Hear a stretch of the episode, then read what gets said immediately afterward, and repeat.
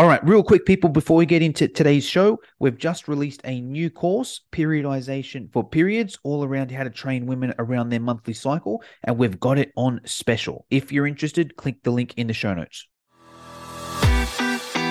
You are now listening to the Fitness Education Online Podcast, the podcast where fitness professionals go to grow their fitness business. If you're in the fitness industry, you'll find tips and strategies from proven business experts. Now, let's start the show. All right. Hello, everybody. Welcome to the Fitness Education Online Podcast. I am super excited because we've got an awesome guest on the line this week, all the way on the other side of the world. And I'm actually going to see him present live at the IDEA convention next week, at time of recording anyway. A little bit about this person. He's the CFO at Funtensity. And by CFO, I mean he's the Chief Funtensity Officer.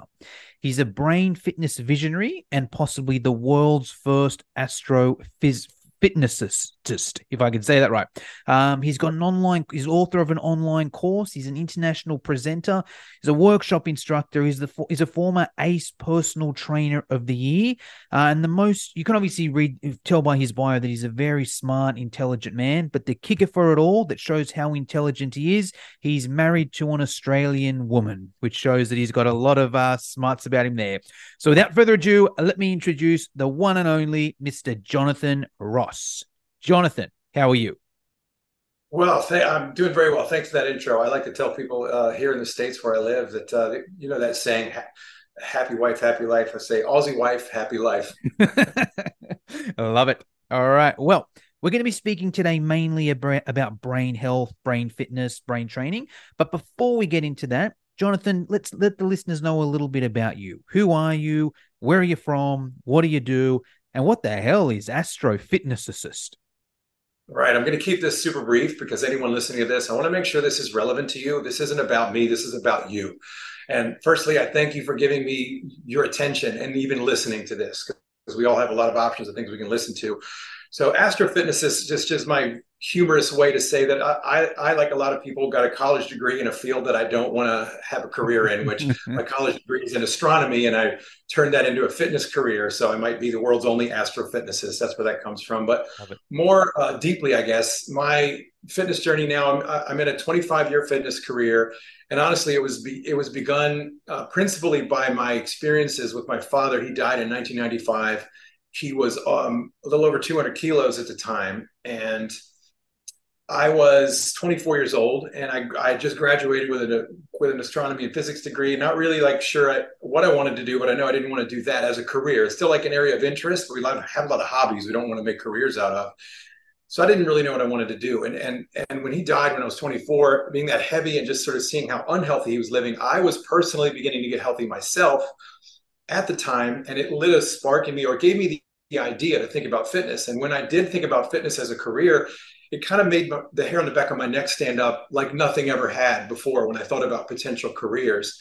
And it really gave me the indication that, oh, that's where I should go. It was like my little inner compass just started pointing there. So I began studying and got certified by ACE and um, started uh, shortly after 1997 when I got certified. I started in 1998. And I started with a whole plan of making fitness more accessible to everyday ordinary people, just, just to people that are out there just trying to go about their lives and find a way to fit fitness into it successfully. That's my main mission.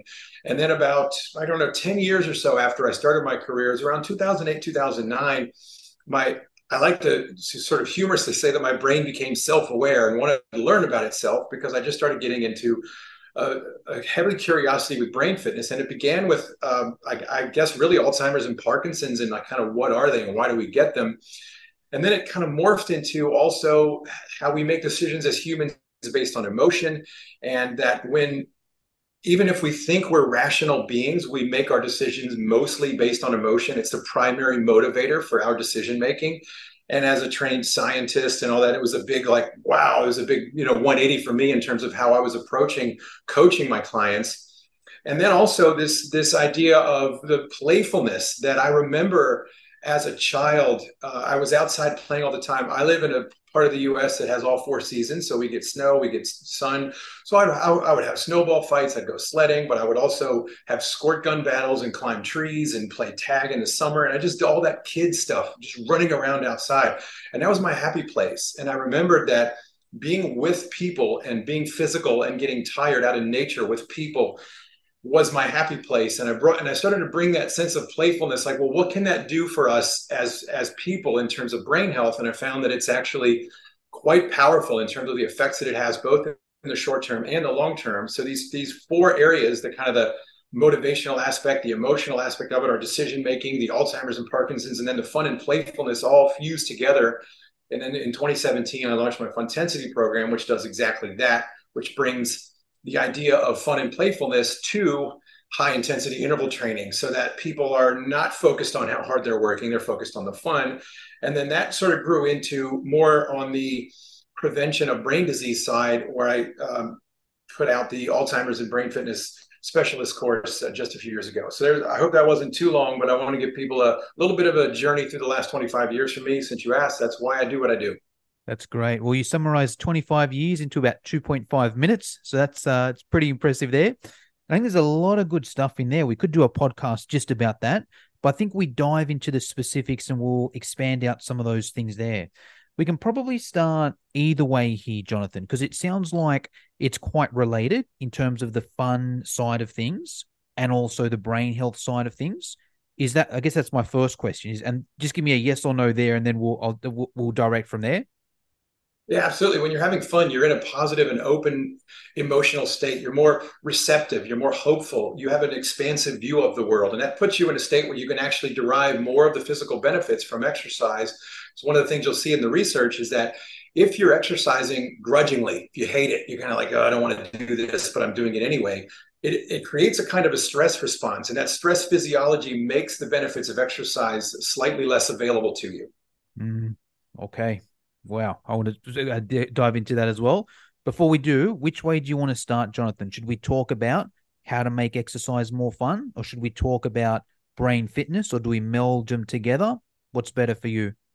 Well, that's uh, it's a tough question. Let's start with the fun side because I'm, okay. I'm sure there's people that are probably a little bit dubious about this idea because there's a lot of people out there in the public and also in the fitness industry that think if it doesn't suck, it's not going to work. If it's not, you know, if it's not mm-hmm. miserable, it's not going to be effective. And that's that that's a little bit of a misconception and certainly it's a barrier to entry for fitness for people in the public so maybe let's start there.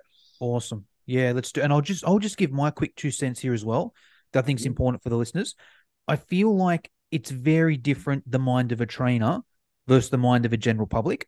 I feel a lot of people listening to this probably love exercise already. It's probably fun for them to get up and lift weights or whatever whereas for the general public that's not always the case and that can be I, I, could do a whole podcast on that as well, but I'll, I'll hand it over to you. That's just one thing I wanted to throw in. That's so true. It's it's sort of a. I kind of view it as I mean, having been a leader in the fitness industry now for many years and met many new trainers and, and having been one myself, and I know what it was like to sort of have that journey of being an ordinary person. And I didn't come at this from an athlete perspective but just also seeing many people get into the industry. They're maybe athletes that then just say, "Oh, I'll do fitness for," a career," and they do love it, and they're good people, mm-hmm. and they're well-meaning, but they don't always have an understanding of what it's like to live as a very unhealthy person for a long time, and the difficulties mm-hmm. psychologically and physiologically that that presents. And so it can create difficulties for communication. It's almost like you have people from mm. two different countries or two different planets, even trying to yeah. speak a similar language when when their whole ecosystem is almost very different. And it's uh, it is a bit of a learning curve, um, but it's one that's very worthwhile, and it also opens up a lot of opportunity to help the people who need our help the most. Mm, and I'll, I'll, just add on that as well, because the other thing I find, I think a lot of the time, um, as trainers, we can think that we're very like, hey, we get up early and we train every day, and you know, it's just what you have to do, kind of thing. But I feel that's so much easier if you love it. Like as a trainer, if you love exercise, it's so much easier to wake up at five when it's cold and raining outside and go and do it. It may not be that you're super motivated. There's obviously the element of that as well, but it's a lot easier if you enjoy it. So that's yeah, I think that's something to consider. But all right, let's let's get into it. How do we make exercise more enjoyable for someone that um, currently doesn't enjoy it? All right. Well, I'll start with with kind of touching on something you just identified, which is that thing. It's easier to do things when we like doing them. It sounds so obvious, but we kind of make exercise almost not intentionally. We don't do this intentionally as an industry. It's almost like we're in this world where we we love the way things are presented with fitness. We don't mind because we already love it. Mm. So the fact that it's off-putting to people doesn't really bother us as as members of the industry or, or exercise enthusiasts. But someone looking at it, it's just like, ooh, that's not for me. And if you're the old saying time flies when you're having fun mm. almost never applies to fitness. People are like how long is that class?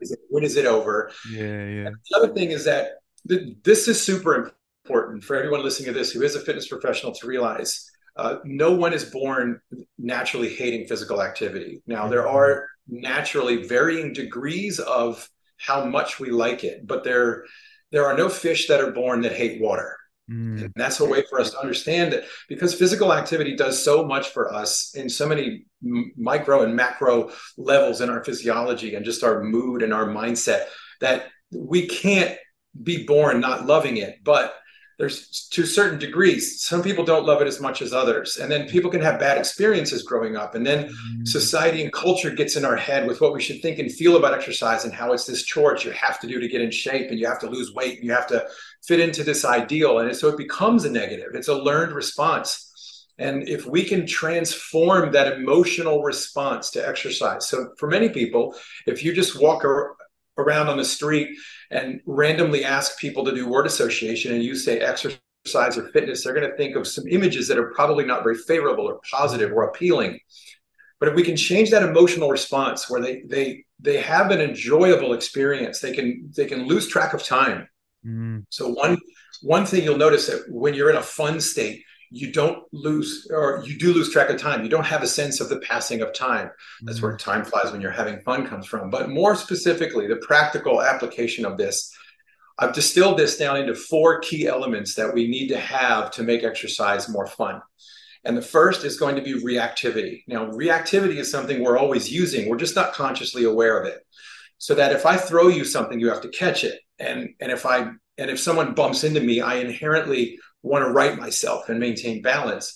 We can use some of these strategies in that we are taking sensory input from the outside world and then producing an appropriate response physically to perform. That's reactivity in a nutshell.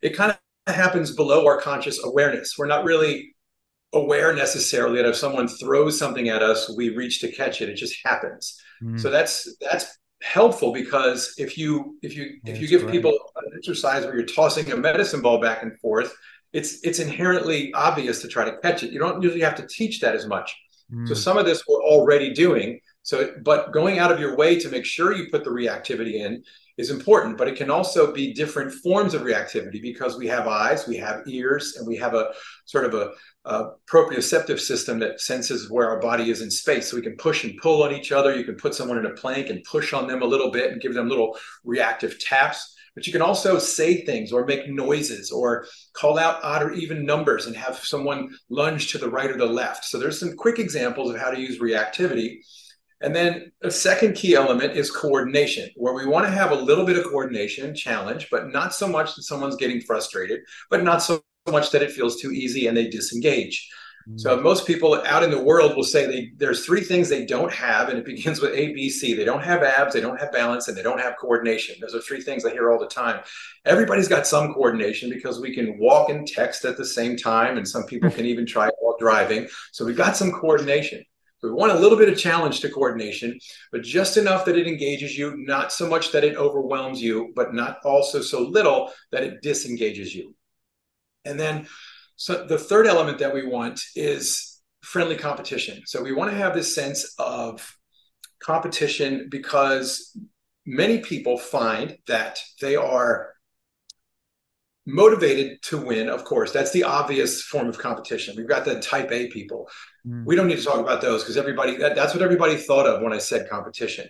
Mm. but there's a second type of person who likes to think of competition in the framework of i enjoy it because i'm competing with others there's a i'm mm. part of a team i'm belonging we can win or we can lose but if we have fun we compete together there's just as many people that are motivated for competition like that. So if you make a competition fun, rather than just about the winning, then you have an example of that. And one of the exercises that has become iconic for the Funtensity program is the rubber chicken foot toss. So I started using rubber chickens there as a way to say, I've got rubber chickens, but I've also got medicine balls and heavy ropes, and I've got some things that are more traditional fitness equipment blended with some things that are a little bit weird and unusual so that it creates okay, this is different. When someone sees it, they know something different is going on. But just imagine that you have two people facing each other, and one person puts the rubber chicken on top of their feet, and they got to jump in the air and kick it with their feet to the other person, who then catches it with their hands and puts it on their feet. So when I do a boot camp or a small group session, these are always people are always paired up in two in the Funtensity program. So we have one person throw the chicken to the other. I have different ways of creating a competition in a circuit where you i might do if, if we're doing four sets for a timed work interval i might say okay uh, count your highest number of consecutive catches that means catches without a drop or i might say something like add up all four sets your total number of catches and then that's the highest total of catches for that team of two and we see as we go through the circuit we see who gets the highest total it's just a fun little competition it's not anything really intense. Um, some people do get intense with it, but it's all everyone's laughing, everyone's playing. So friendly competition is the third big pillar for having fun in fitness. And then the fourth one is um, pretty self-evident now, given that I said it was competition. It's actually social connection and interaction. And you actually get some of this in a one-on-one training session because if I'm a trainer with a client, mm. it's not truly a social relationship, but there's a social component to it. So I am interacting with that person and they may chat, tell me things about their day. There is some social degree of benefit to even just having a one on one session. But when you put people in a group, or what I do in the Funtensity program, the normal workout is always partners. So you have two people working together. And the interesting thing is that the people that I have who say they hate partner work are often some of the ones that end up liking it the most because what they don't like about partner work is the way it's typically presented, mm-hmm. in that they, they just work next to someone and they're doing the same movement, but there's no real interaction between the two. They're not mm-hmm. dependent on each other for success in the exercise. And so that if you if you make it so that the two people are actually interacting either physically or visually or verbally, so there's that reactivity between the two people on most of the exercises, then they'll have a better experience, but they'll also find that the partner aspect of it, because it's interactive and it's truly interactive and they're dependent on each other for success, it becomes a better experience. So, to summarize, those four key elements for keeping fun and fitness are reactivity, coordination, friendly competition, and partner interaction or social interaction. Love that so much. So, I'll share my take on that. So, I used to run a boot camp, Jonathan, and mm-hmm. initially I used to suck at it because my background was exercise physiology. I could tell you all about the physiology, all about the anatomy, but I just did, and I loved exercise myself at the time. So for me, it was just like, well, you go to a boot camp and you do squats and lunges and push ups and you do it for a minute and you do a circuit and you love it. And I found out pretty quick that's not too good for the retention side of things. So I did some some digging and I actually came up with my retention formula, uh, which I put it down to three things. I originally thought it was results. If I can get people results, they'll keep coming back to my boot camp. But I actually think it's these three things. Number one is how much fun they're having. Number two is how much they how well they get along with each other. Number three is then how much they like me. And then number four is results. And I found if I could hit those top three, if I could get people coming in having fun, um, interacting with everybody else and liking me, they would come back. Firstly, they were more likely to get results because they actually came. But even if they yes. didn't get results, they were more likely to keep. And by results, I'm talking about weight loss. And you touched on this earlier. That's like one minute thing, uh, one minute benefit of exercise, and exercise isn't even the best way to achieve that. So it's kind of like even if these people didn't lose weight, if I could get them exercising three times a week just because they were having fun, liked each other, and and got along with me, that's a massive win. So uh, that that's kind, yeah, that's the way I look at it. And even looking at these things, I implemented a few of them. I wasn't I wasn't able to articulate them as well as I can, as you can. Sorry, but as I'm reading through this, I'm like, oh, that's why that drill worked. That yeah. that's why that drill. Yeah, and I'll I'll give you a couple specific examples here. So, reactivity, right? I used to mm-hmm. run a lot of AMRAPs. I'm sure you're familiar with what an AMRAP is. 20, here's Yes. your exercises, go for 20 minutes, do as many as you can. There's zero reactivity. If you're doing that on your own, there's zero reactivity in that. And I, I did a few of myself and I was like, ah, this is a bit boring. What can I do? And just a couple things that I implemented there. I would set off, like, for example, a two minute timer. And I'd be like, right, here's your 20 minute AMRAP. But every two minutes, my timer is going to go off. And when it goes off, you've got to do two burpees or five star jumps or whatever it is. And just that little bit there, I found massive differences.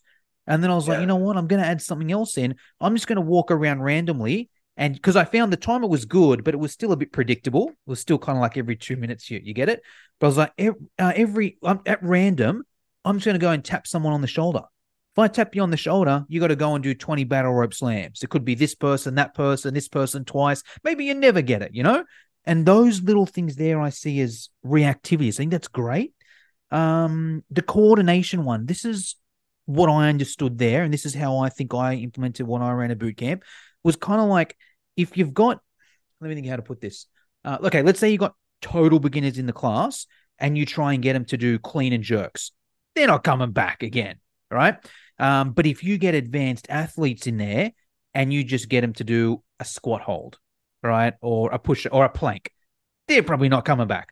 So you got to Right. kind of look at your audience and be like, all right, how can I um, push these people a little bit in terms of difficulty without turning them off? That's that's what Yeah. we're saying coordination wise, right?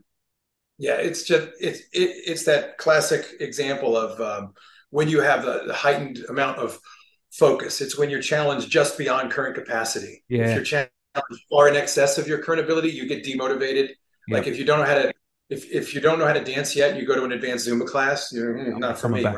If Yeah. it's it's too easy, then you just then you're not engaged. So it's that if if my abilities are here and someone takes me here, I'm engaged and I'm Mm. into it.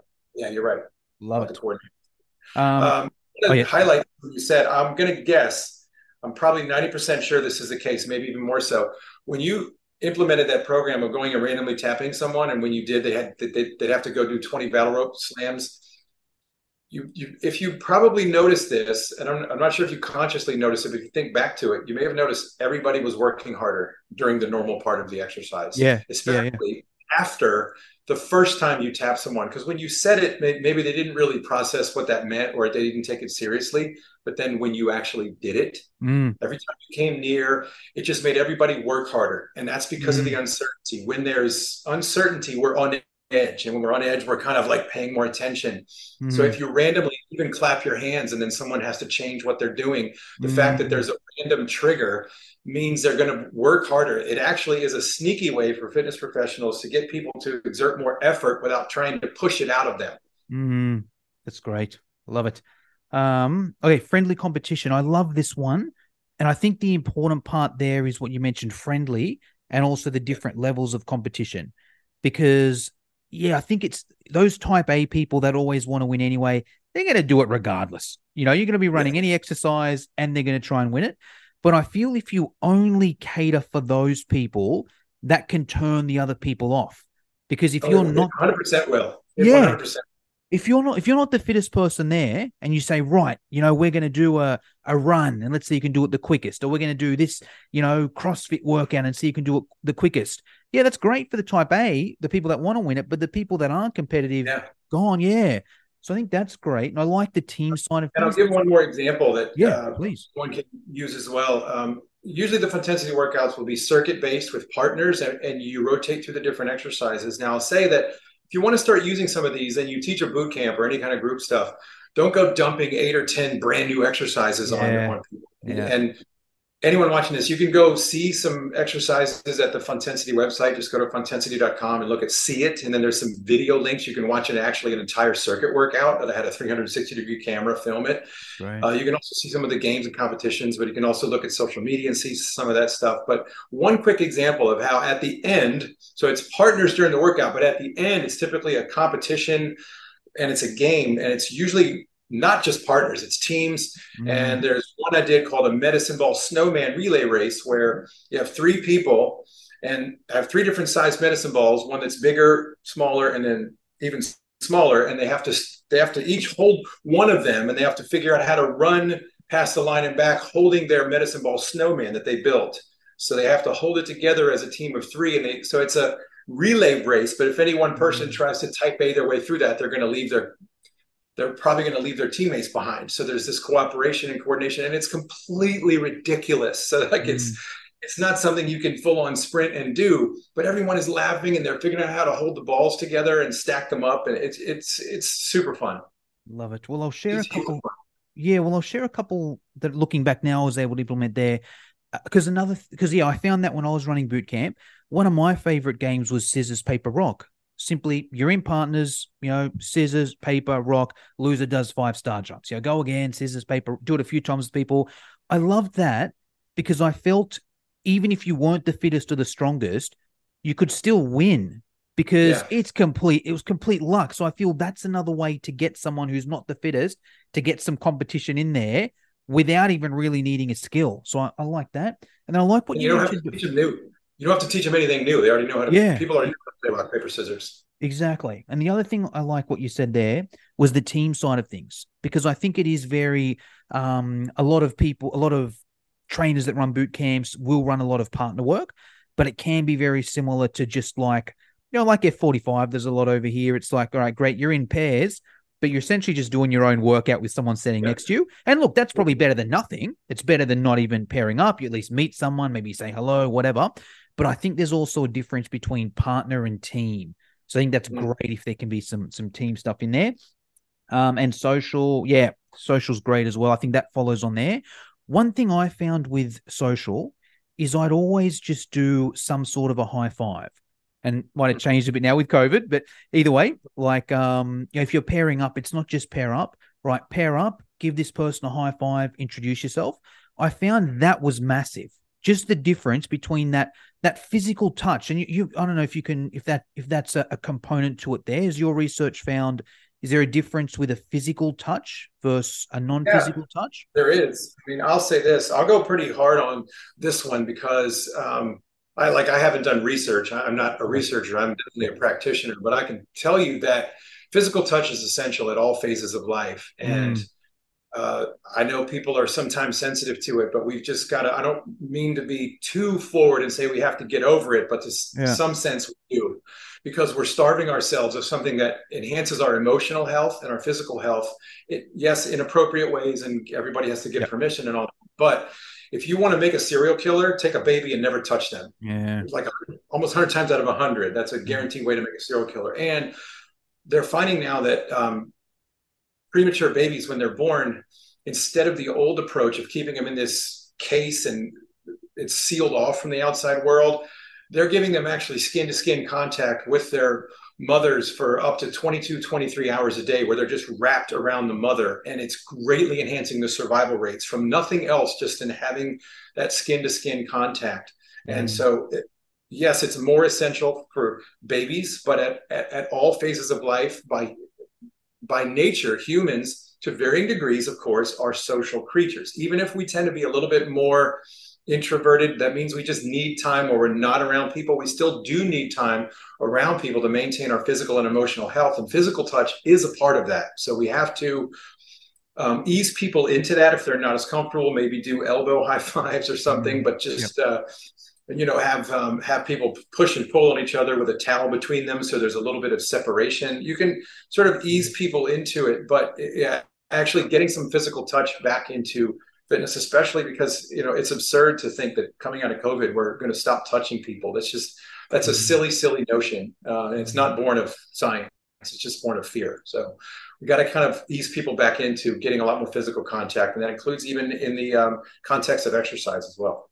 Love it Awesome. All right, let's transition, Jonathan. So we've got some really good tips there on how to make our sessions fun. Where does this fit into to brain training, brain health?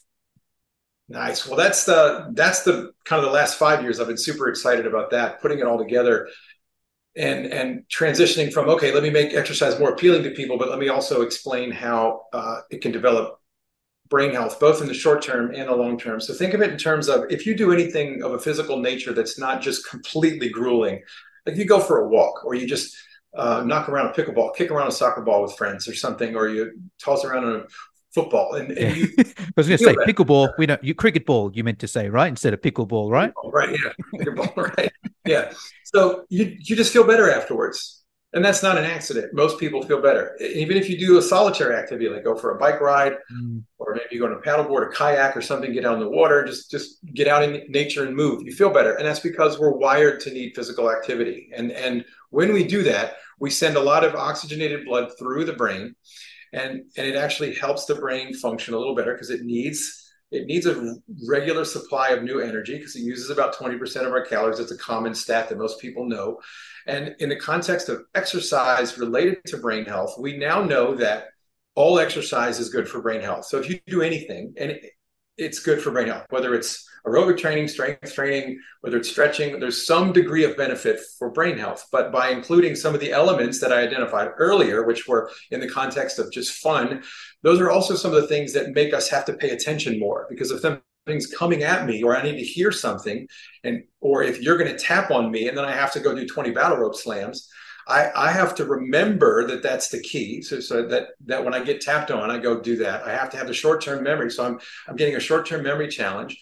If there's any coordination challenge, now I'm challenging my coordination system, my brain's ability to learn a new movement and get better at doing it.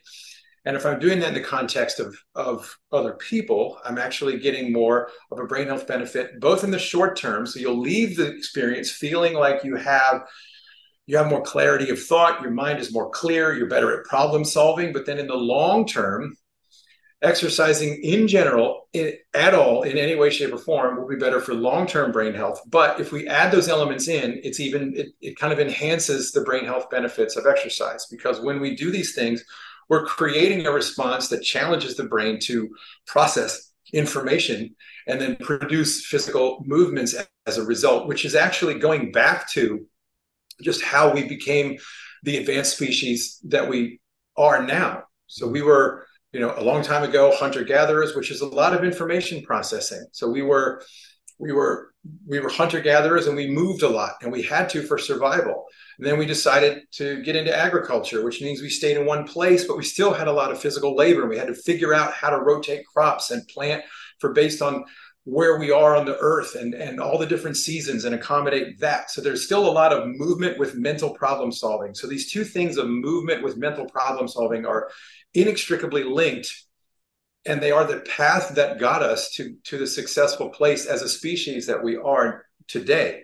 So if we take that away, we're depriving our bodies and our brains of what got us here. So we are setting up ourselves to have disease and dysfunction because we're moving away from what inherently brings vitality and connection between our physical self and our brain because you can't really separate the two. Anytime you're doing physical activity at all, you're using your brain to a certain extent. But if you use it more, even using some of the strategies that I talked about, you will enhance brain health both in the short term and long term. And you get a bigger boost of protective brain chemicals from exercise that's done with some of those reactive elements, with coordination, with some friendly competition, with some playfulness and partner interaction.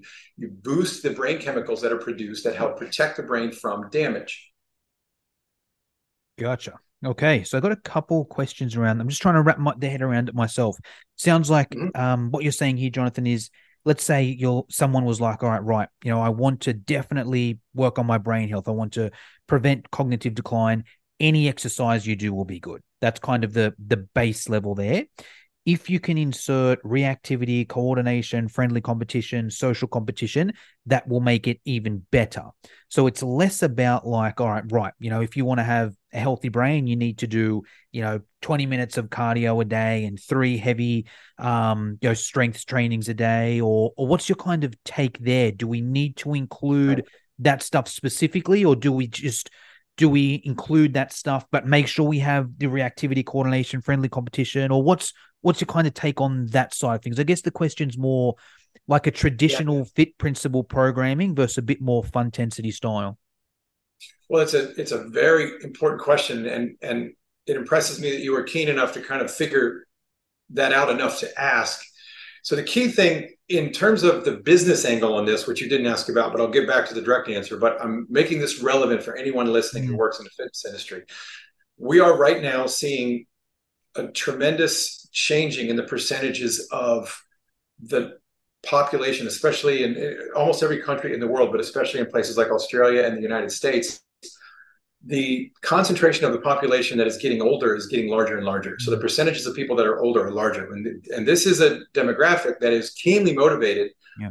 to con, to be concerned with brain health, and they have disposable income to hire fitness professionals. So this is a very relevant market to be able to speak to, so that when you're dealing with brain health in this context, without driving yourself crazy, figuring out what do I have to do, the big factor on top of it all is the enjoyment factor so if you say someone hates a certain form of physical activity, we don't want to be recommending that, or we want to help them gradually enjoy it.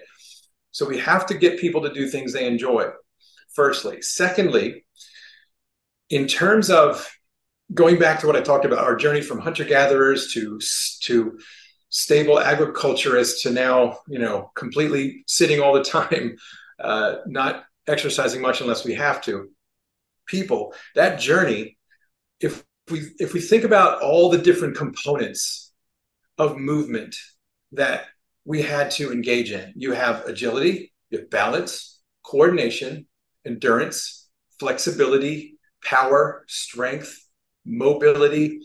And if you look at those, and if you can, if you imagine making a table that has all those in there, okay, I've got agility, balance, coordination, endurance, flexibility, mobility, power, strength, perception. Um, maybe speed you know just kind of make a list of all the human physical characteristics of ways that we can ex- we can express movement.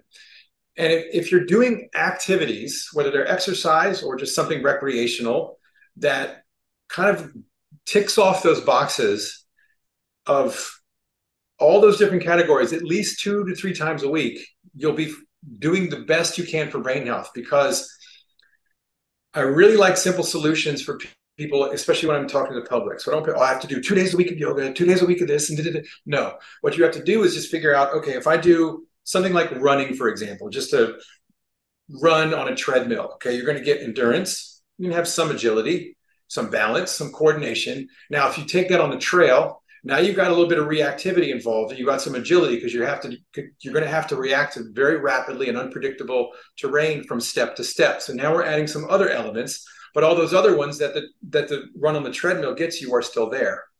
And if you look at your movement week, if you've done two to three times of agility, balance, coordination, endurance, flexibility, mobility, power, strength, speed, all the all the different characteristics of of physical fitness, if you've put a two to three ticks into boxes across the week, you're doing fine for brain health because you're doing all of the different things that the brain can tell us to do as humans. Mm-hmm. You're accessing all the different ways that the brain creates movement in the body. You're kind of touching all the different areas that will keep you a well rounded physical fitness person as opposed to doing just running and yoga and then you don't do the strength training or doing just the strength training you don't do any endurance work kind of missing something if we do that, not just physically, but also for brain health. I hope that makes sense. Just taking a big wide view of all the things we do as humans physically. Yes, no, makes sense. Um, okay, I don't know if you know the answer to this one, Jonathan.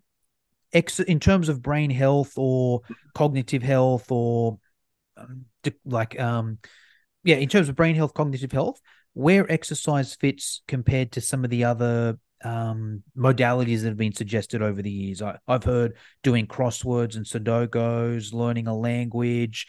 Do you know if if those things are still beneficial, or if if exercise is better, or what's your feedback there?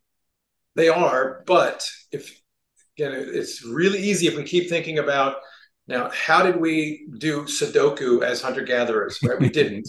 we we we solved problems while moving. Yeah, gotcha. So if you want to do Sudoku puzzle, do it while you're on a stationary bike. I mean, mm it's not optimal, but you're being physical while problem solving. That's the key is not separating those two things because mm-hmm. there's a, I think it was around 2018, there was a research study that looked at, at doing simultaneous, which is called dual tasking, where there's some cognitive challenge combined with a physical one. Mm. There was better brain health results or better um, sort of cognitive test scores subsequent to that for the people that did the dual task training, which means we're integrating a cognitive and physical challenge at the same yeah. time, versus people who did concurrent training, where is I did my physical thing, and then I did a brain challenge. Yeah. Boring, right? so I went on, yeah, yeah. So I went on the treadmill for 20 minutes thinking about absolutely nothing and then did a crossword for 20 minutes. It's yeah, you're still getting both in, but it's not the same. But it's but it's but even that is still better than not doing either one of them at all. So Good there's point. a there's a whole spectrum here. But if you can if you can fuse those two things together and do them at the same time, it, because that's that's just going back for 10,000 years or more of human history. That's what got us here. Mm. It's problem solving in our physical environment with things that were very relevant to us and they're related to survival. So yes, it's good to play brain games and it's good to do puzzles, but it's also and it's also good to exercise. But if we can figure out some ways to fuse those two things together, and this doesn't have to be super complicated. Mm. Like sometimes when I'm doing a heavier strength training workout, which I mean, there's not really a lot of ways to funtensity that. So what I'll do is if I'm taking, say, a minute to rest between sets, sometimes I, have got two different balls. Like one's just a tennis ball that I just took a Sharpie and wrote numbers on it. I'll bounce it, bounce it, bounce it three times. I'll look at three numbers and I'll add them up in my head quickly. I'll just short term memory those three numbers. I'll just do that while my one minute timer for rest is going off. Mm-hmm. I've got another ball that's got numbers on it. It was it was sort of purchased that way. It's designed for this, but it's got some flat surfaces on it. So it's a ball and it bounces a little bit unpredictably. So there's a little bit more reactivity involved, but I can play the same game with that just as a way to to to insert some brain challenge while I'm physically letting my muscles rest uh, in between heavy sets of a, something like a deadlift, where I, so I'm still doing the strength work, but I'm integrating some. So I don't have to sit there and scroll on my phone. I can actually do something that is that is involving reactivity, coordination, thinking, short-term memory, then go back to the heavy strength work. So there's lots of different ways to do this stuff. Mm, that's great. Awesome. All right. Well, Jonathan, you're a mentor for plenty of fitness professionals out there. Uh, I'd love to hear who your biggest mentors have been on the topics of either brain health or making exercise fun. And if you could answer this in a few different ways. If you could give us uh, a paid mentor, so maybe a course that you've done or a, a, conference that you went to where you learned a lot from, uh, an unpaid mentor, someone you haven't done their course, but you follow them on social media, you listen to their podcast, and you think they're pretty good at the topic, uh, and a book that either you read or you recommend every personal trainer could read that could um, help them with these topics. So, mentors, uh, paid, unpaid, book.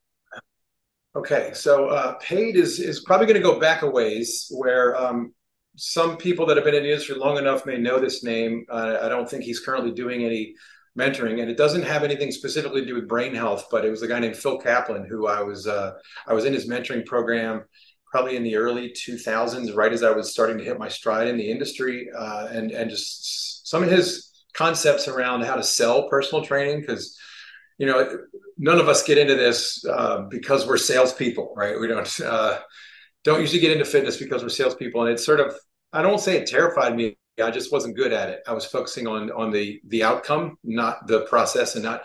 I, I wasn't thinking of the state someone's in, and and that's kind of like what their concept of fitness is first. And so he helped me a lot. I know he's not really doing any formal coaching anymore. He does still do some things in the industry occasionally, but that was a, a paid mentorship program I helped. Um, so unpaid, that one's a little tougher because it's because you know as you start wandering out into the world, you, be, you you start to make the transition from someone who absorbs information to someone who sends it out. You start getting influenced by people, but it's a lot more subtle. There's not a big person that jumps out in there.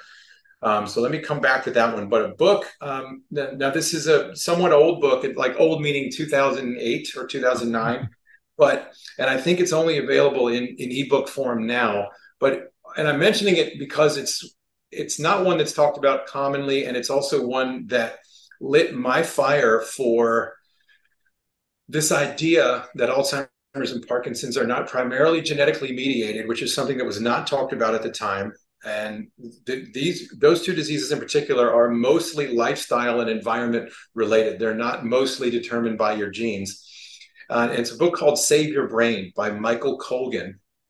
I have the hard copy because I got it in 2008 or nine when I was sort of at, at the uh, nascent phase of my sort of interest in brain health. And that's the book that really lit a fire under me because I was starting to based on what I read in that book, I realized that there's we, we have a lot of control over the outcome through what we do physically, through what we eat, through through through our sleep, through our nutrition, uh, through how we spend our time in terms of our social activities and stress relief, and and those are some of the biggest factors in terms of long term brain health. And so the book's called Save Your Brain by Michael Colgan. Um, I actually tried to send someone there a few months ago. It's not in print any longer, but it is available as an as an ebook. Um, so that's now as far as the unpaid mentor, I'll have to go back uh, and mention someone named Robert Sherman, who is has done a lot of he did a lot of work with Reebok University, and I was only directly under his his his sort of um, mentorship for maybe a short time, maybe half a year or so. But he's local to me, so I was able to stay connected with him, and um, he gave me confidence at a time I really needed it for a very short while early in my career. And so, and, and, he's done a lot of work with Schwinn cycling and like Reebok over the years. He was one of the Reebok University master trainers. If anybody has been in the industry long enough that they remember Reebok University when that was a thing. Um, but uh, it was early in my career, and he just happened to be taking over the personal training director position at the club I was at. And I was a newer trainer, so I was at the lowest tier, and this is U.S. dollars in 1999 or maybe 2000. Just to give everyone context, so we had three tiers of pricing. It was $35 an hour, 45, or 55, and I was at $35 an hour as a new trainer. And he was interviewing all the staff because he didn't know us. He was brought in as from the outside, and he was interviewing me. And I'd been to one or two of his workshops, so he knew me a little bit, but not a lot. He was interviewing me from talking to me, and he, he and he was setting everybody's rates after his assessment of the trainers and he put me at the highest rate. Oh wow. And I just and I remember saying to him, I said, Robert, I've only been working like six months. And he goes, he goes, Well, do you feel that what you do and the way you do it is worth the higher rate? And I and I stopped for a moment and I said, Well, yeah, I do. I do feel like I deliver $55 an hour of quality. And he goes, Well, that's why I'm putting you at that rate. Mm-hmm. And it kind of kind of gave me that confidence. I, I needed to hear that from someone because it's it's hard to get started, especially when you're a big club and there's 20 trainers and you're the newbie and you're you know just just trying to find your footing a little bit. So uh, I'll say that was a that was a pretty um, transformative moment for me to hear that from him, who's someone I respected. Think that I had I had it in me to be put at the highest tier of trainers. That's great. Awesome. All right. Well, Jonathan, that's pretty much all I wanted to get through today. Um, there's going to be a heap of people listening to this that's like, all right, this guy's cool. I want to follow him. I want to learn from him. I want to maybe do his course. Where do we go to follow you? All right, you can check out funtensity.com. Um, that, that's also social media. So all the stuff I talked about with Funtensity, you can find all the Funtensity social media, just F-U-N-T-E-N-S-I-T-Y. More broadly, sort of uh, things that are not related to Funtensity stuff, my handles are Jonathan Ross Fit, my first name, last name, and then just add the word fit to it uh, kind of cover some other bases. Occasionally, you'll find some personal stuff on there too, but it's uh, I'm, I'm pretty much eat, sleep, and breathe fitness, and, and just have a passion for it and helping others, both in the industry and also the people we serve. Uh, so those are the main ways to find me. Awesome. I'll put all those links down in the show notes, along with the link to the course as well. Uh, Jonathan, anything I should have asked you but forgot to, or anything you wanted to finish us off with? Um, there's nothing that you should have asked that I uh, that you didn't that I can think of, but I'll I'll just say um, in order to stay relevant in the fitness industry, because we've got a lot of competition from things like free apps and free this and free that, uh, and and also don't be too enamored with the boutique studios as a solution for the masses. I have nothing against them; they're fine, but they're too expensive to be a realistic fitness solution for everyone. And if you if you truly zig when other people zag, you'll have success in this industry. So going after the market that no one else is going after, the sort of overweight, obese, or just everyday people, and the people who are maybe needing brain health is sort of serving the older population. Just avail yourself of whatever resources you feel like you need to to start to have some success and to have the confidence in in that you know everything or you don't need to know everything to do something. That's an important message that I have because I I know a lot of passionate fitness professionals feel like they never learn enough. And that just means you're always learning, and that's good. But I want you to have the confidence that if you learn, if you learn enough and you're cautious, just that cautious attitude alone will prevent you from making 99.9% of the mistakes that uncautious and cavalier trainers will make. So sure, if you if you look into my Alzheimer's and brain fitness specialist course, which you'll see the link to, and you find that useful, great. If you find some other resource, great. If you if you just understand that moving forward, we need to serve just the ordinary, everyday people and also the aging population a little more effectively. You can also carve out a nice, successful path for yourself in this industry that can that can help you truly make it a career and one that doesn't work you to death. Love it. Awesome. All right, Jonathan, thank you for your time. You're welcome. Thanks, Jono. Thanks for having me. And uh, thanks again, everyone, for listening to this. And I hope you found something valuable in it. Thank you for listening. If you liked this show, share it with your friends, subscribe on iTunes, and leave us a five star review. For show notes and free training on how to grow your fitness business, visit www.fitnesseducationonline.com.au.